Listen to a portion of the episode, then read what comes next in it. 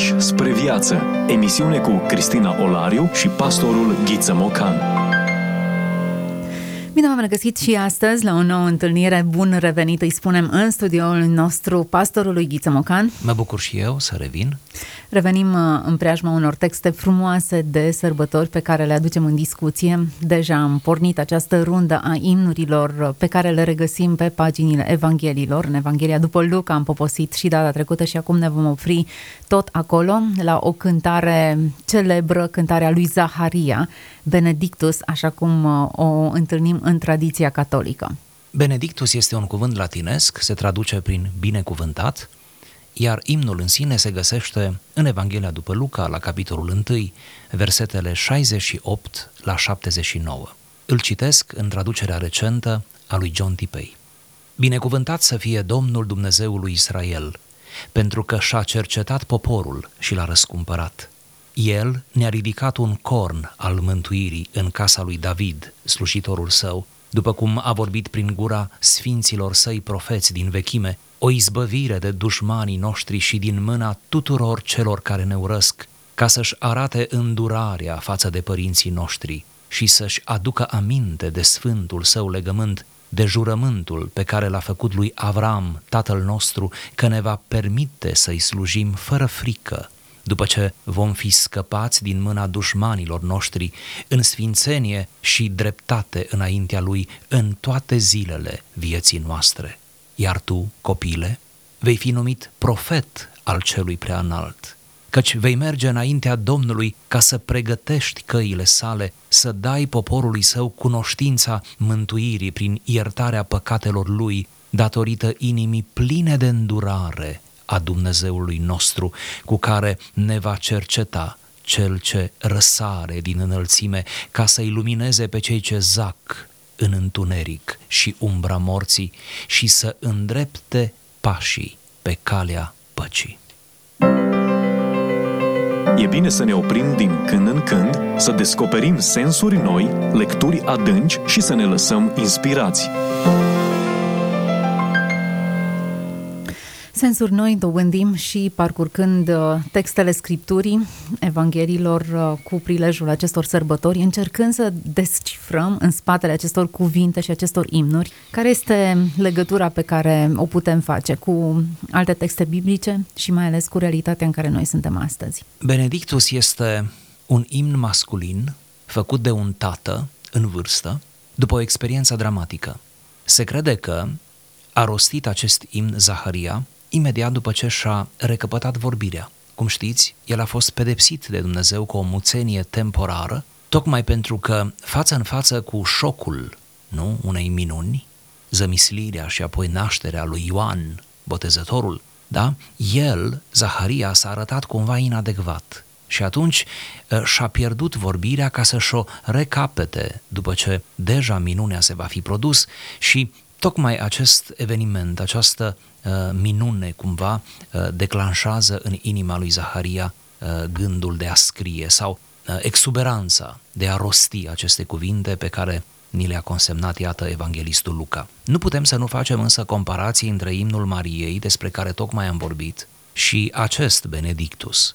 În vreme ce imnul Mariei este modelat după cântecul Anei și a psalmilor, cum deja vorbeam, acest imn este mai apropiat de poetica scrierilor profetice ale Vechiului Testament. De asemenea, dacă în imnul Mariei avem această conotație regală și îl putem numi un imn regal, atunci în imnul lui Zaharia avem un imn sacerdotal, această conotație preoțească a imnului. Se poate stabili o legătură profundă de asemenea între numele copilului proaspăt născut, Ioan, care înseamnă Dumnezeu este îndurător, și conținutul imnului lui Zaharia. Așadar, cântecul elogiază toate faptele glorioase ale lui Dumnezeu, fapte pe care el le-a săvârșit în folosul poporului său, dovedindu-i acestuia că nu l-a uitat.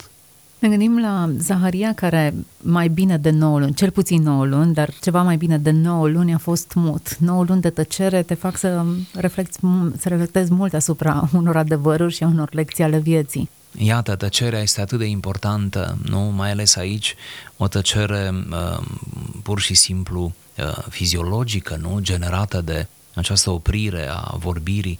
Um, mă gândesc că Zaharia în timpul celor 9 luni a trecut prin tot felul de stări. Mă gândesc că s-a rugat în gândul lui mai mult decât s-a rugat înainte prin cuvinte. Mă gândesc că obturarea vorbirii face ca alte simțuri lăuntrice să fie ascuțite. Cred că Zaharia a trecut printr-o experiență despre care sigur nu, nu citim în scriptură, dar putem să ne imaginăm nu? ce lovitură profundă, ce, ce spaime, ce așteptare și iată născându-se în sfârșit pruncul, ne referim aici la Ioan, toate revin la normal și odată cu revenirea glasului, aș vrea să observăm această asociere, el cântă, el uh, psalmodiază, el îl laudă pe Dumnezeu. Pentru că cel mai bun lucru pe care îl poți face când uh, îți revine glasul este să-L lauzi pe Dumnezeu, nu-i așa?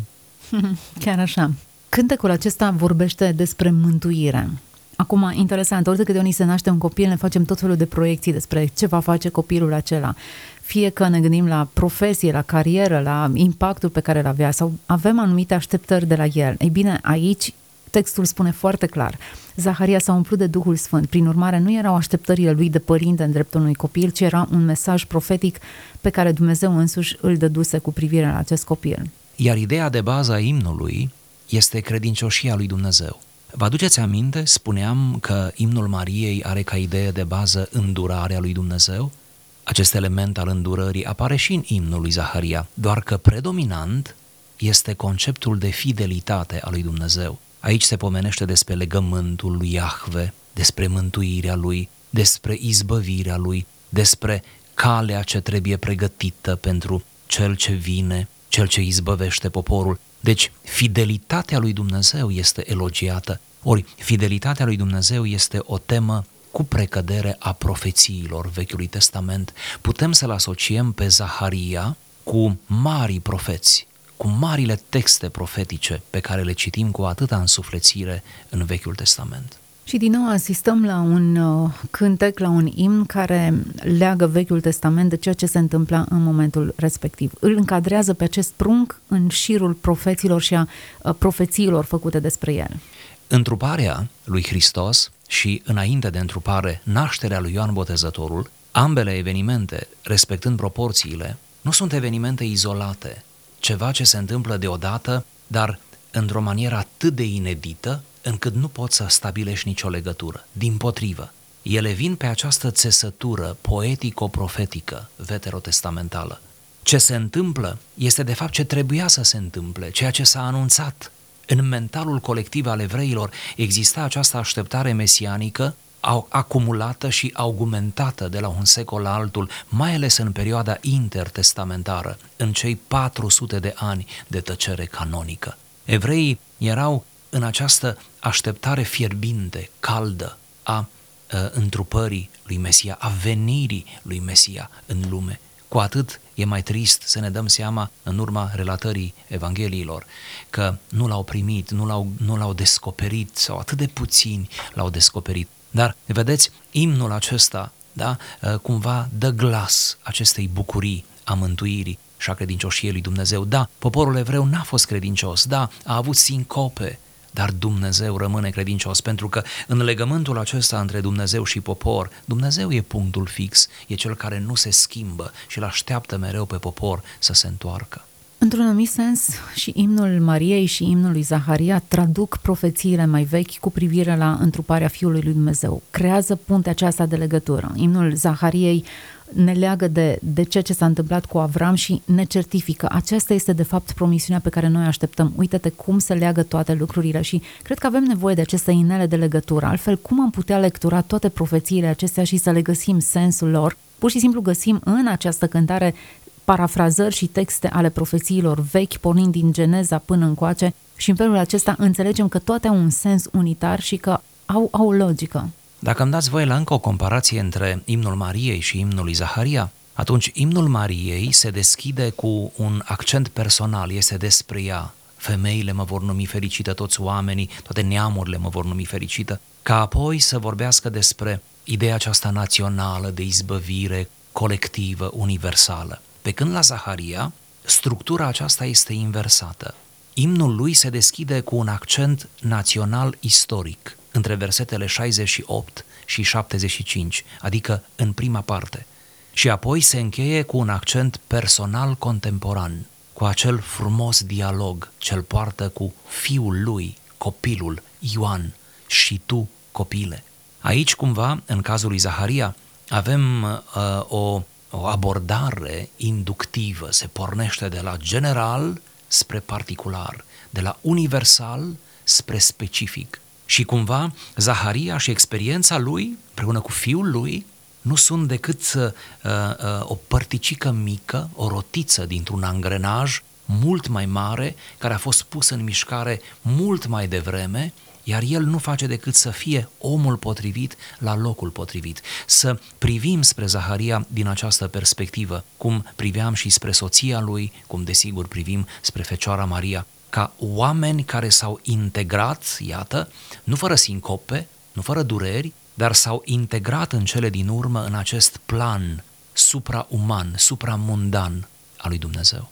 Și, uh, bineînțeles, uh, dacă lecturăm textul în continuare, din nou regăsim uh, profeții pe care le-am, le-am lecturat. Profetul Isaia, de exemplu, sau chiar în Cartea Geneza găsim din nou paragrafe pur și simplu în această cântare. Se, e o continuitate izbitoare. Cum Maria citează din psalmi, Zaharia citează din profeți. Nu știm dacă o face în mod conștient.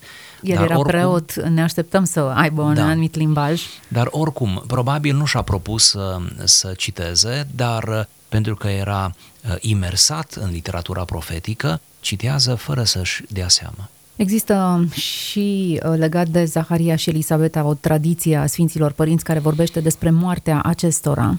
Da, așa este și elemente interesante chiar din viața acestora. Din nou recomand, cum am făcut-o și în emisiunile trecute, să citim Evangheliile apocrife, mai ales protoevanghelia lui Iacov, dar nu numai, pentru că acolo aflăm informații prețioase, inedite, despre viața acestor doi oameni virtuoși, pioși, eh, dar și despre viața părinților eh, eh, Mariei. De asemenea, dacă pot să recomand o ediție a acestor scrieri, atunci vă recomand ediția scoasă de editura Curtea Veche, unde, este, unde găsim traducerea lui Cristian Bădiliță. De ce recomand această ediție a Evangheliilor Apocrife?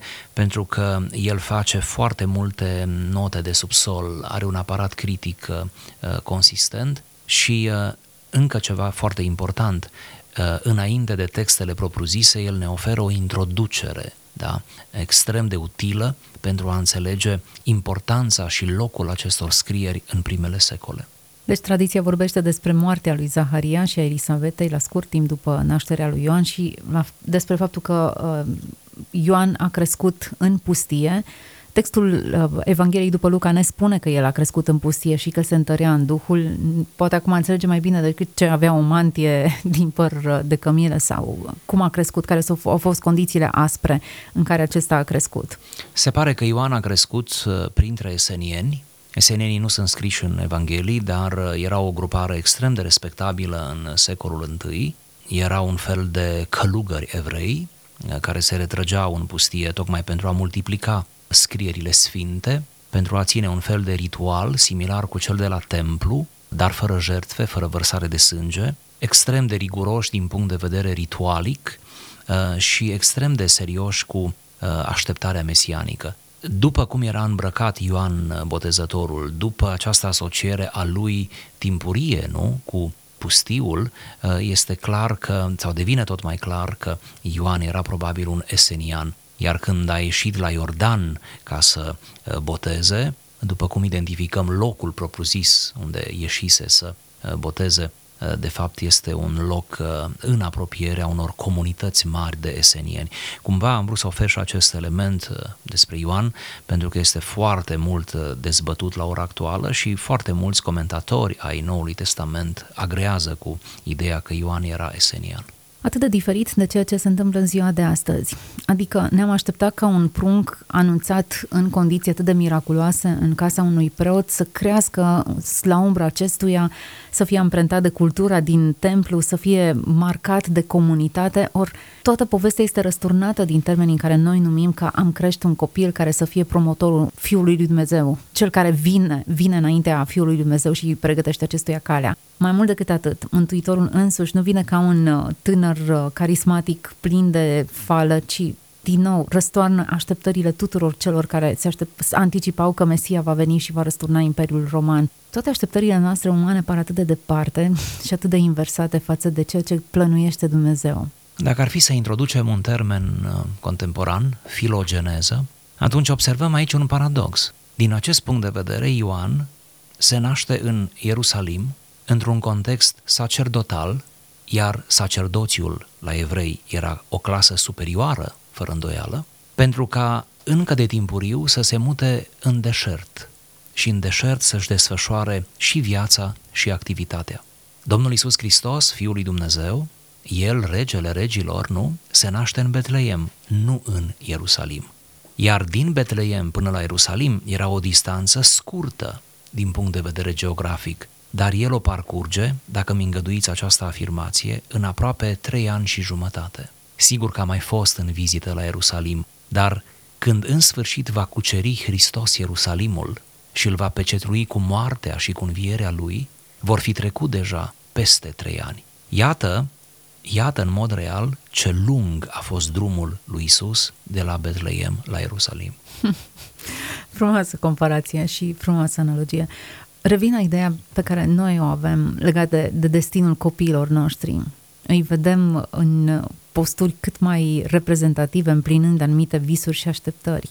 Iată că visele lui Dumnezeu sunt legate de mântuirea noastră și nu de un tânăr titrat frumușel cu o mapă sub braț care vine și uh, împrăștie prin Ierusalim flyere cu cum va arăta Fiul lui Dumnezeu, ci o voce care strigă în pustie, aproape un rebel care strigă în pustie. Ce, ce inversare a paradigmei noastre. Iată cum Zaharia, nu? Acest tată fericit de acum, se bucură la gândul că fiul lui este și el o parte din revelarea lui Dumnezeu către oameni. Îi găsește fiului această vocație înaltă, cea mai înaltă, cum sugerați, anume de a fi parte din planul lui Dumnezeu. Și noi suntem părinți și sunt atâția părinți care ne ascultă și ne dorim lucruri pământești uneori pentru copiii noștri, ne dorim să fie de ispravă aici pe pământ și nu e neapărat rău, pentru că noi trăim în această condiție nu umană, dar uh, mai avem energie, mai avem uh, putere să visăm și la cealaltă dimensiune a vocației lor, o vocație spirituală, Oare reușim să le mai imprimăm în suflet această idee că oriunde ai fi, orice ai face, tu ești un purtător de mesaj, tu ești o voce, tu ești un mărturisitor al lui Hristos? Dacă reușim lucrul acesta, e tare bine, pentru că putem îmbătrâni liniștiți, poate chiar fericiți. Și poate ceva în plus. Împlinirea unui destin nu urmărește neapărat schema profesională a acestei lumi. Trebuie neapărat să, eu știu, să termin Politehnica, secția calculatoare și să lucrezi într-o multinațională ca să fii în sfârșit împlinit. Atât Ioan Botezătorul cât și Mântuitorul Hristos îmbrățișează profesii total neconvenționale. Iată că tâmplarul nu mai face scaune, ci moare pe cruce. Dar ceea ce se întâmplă în spatele profesiilor lor obișnuite e altceva, e lucrarea mântuitoare. De fapt, punctul central din acest imn al lui Zaharia, mântuirea care vine.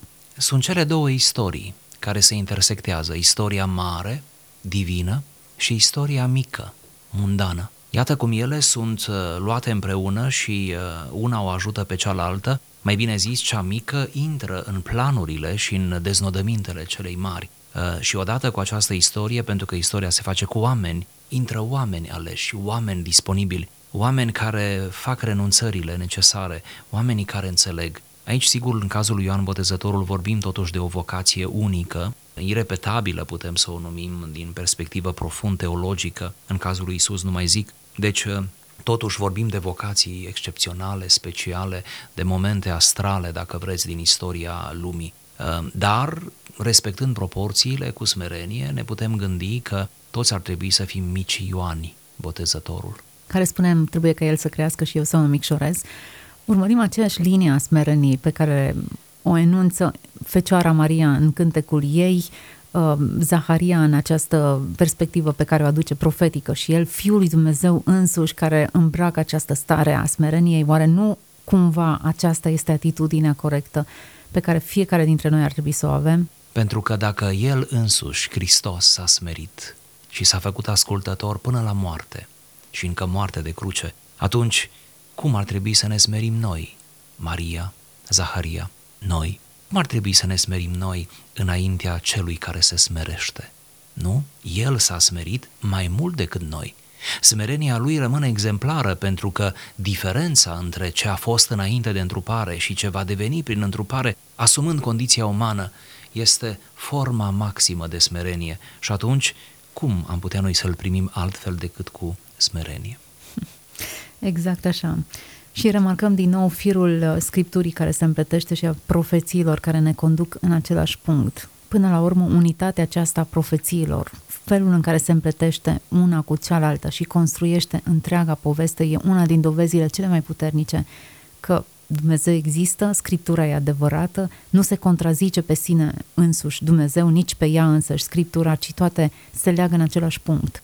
Recomandăm încă o dată, dacă mai era cazul, ca Scriptura să fie citită și înțeleasă într-o manieră unitară, pentru că toate textele, de fapt, mai mult sau mai puțin vizibil, vorbesc despre Hristos. În multiple moduri vorbesc despre același subiect. Deci să citim precum părinții bisericii, cei din primele secole, să citim și noi Scriptura într-o manieră cristologică. Dacă nu-L găsim în ea pe Hristos, atunci e o simplă carte, e o simplă informație, atunci e o lectură între alte lecturi, dar măcar la sărbători, măcar la sărbători, când inima sper că ne este mai liniștită, când mintea ne este un pic mai adunată, măcar acum să privim spre Scriptură cu alți ochi, ochi mai puri, mai smeriți și, de ce nu, mai curioși. Îl văd, dar nu acum, îl privesc, dar nu de aproape. Iată una din profețiile pe care un, un profet păgân le spunea, în cartea nu merg, regăsim această profeție, și toate se leagă cu profeții ulterioare. Isaia vorbește despre întunericul care nu va mai domni veșnic, ci din nou răsare o lumină peste Israel, o draslă și regăsim aceste elemente în cântecul pe care Zaharia îl, îl spune. Une, unele expresii chiar preluate ad literam din aceste texte. Sigur că da. Zaharia nu face decât să fie un ecou al textelor profetice și să dea glas frământării marilor profeți pentru soarta viitoare a poporului Israel. Doar că acum Zaharia are mai mult decât uh, cuvinte, uh, deja vede copilul, îl vede pe Ioan, ori Ioan era o speranță. Dacă Ioan s-a născut, în scurtă vreme Mesia se va naște. Și cu această imagine aș vrea cumva să încheiem. Zaharia are pruncul, are materialitatea. Zaharia atinge copilul acela și vede în copilul acela mai mult decât texte, nu, profetice. Vede o speranță, vede o nădejde. Ioan a venit, deci Mesia va veni. Ne oprim astăzi aici. M-am bucurat să poposim asupra acestui text biblic din Evanghelia lui Luca, un imn sacru pe care bisericile tradiționale l-au preluat și de ce nu l-am preluat și noi și nu l-am analizat cu mai multă atenție și nu l-am integrat în toată scriptura, în așa fel încât să înțelegem sensul și rostul lui. Această cântare a preotului Zaharia, acest text biblic e o, o minunăție pur și simplu și merită tot timpul nostru și toată atenția noastră. Vă promitem o nouă discuție pe marginea unui alt personaj biblic care vine din nou cu o, o profeție care leagă toate lucrurile împreună și ne ajută să sărbătorim cu mintea, cu inima noastră, cu convingeri curate și cu argumente bune pentru credința noastră. Toate cele bune până atunci, Dumnezeu să vă vorbească în continuare. Ați ascultat emisiunea Pași spre viață cu Cristina Olariu și pastorul Ghiță Mocan.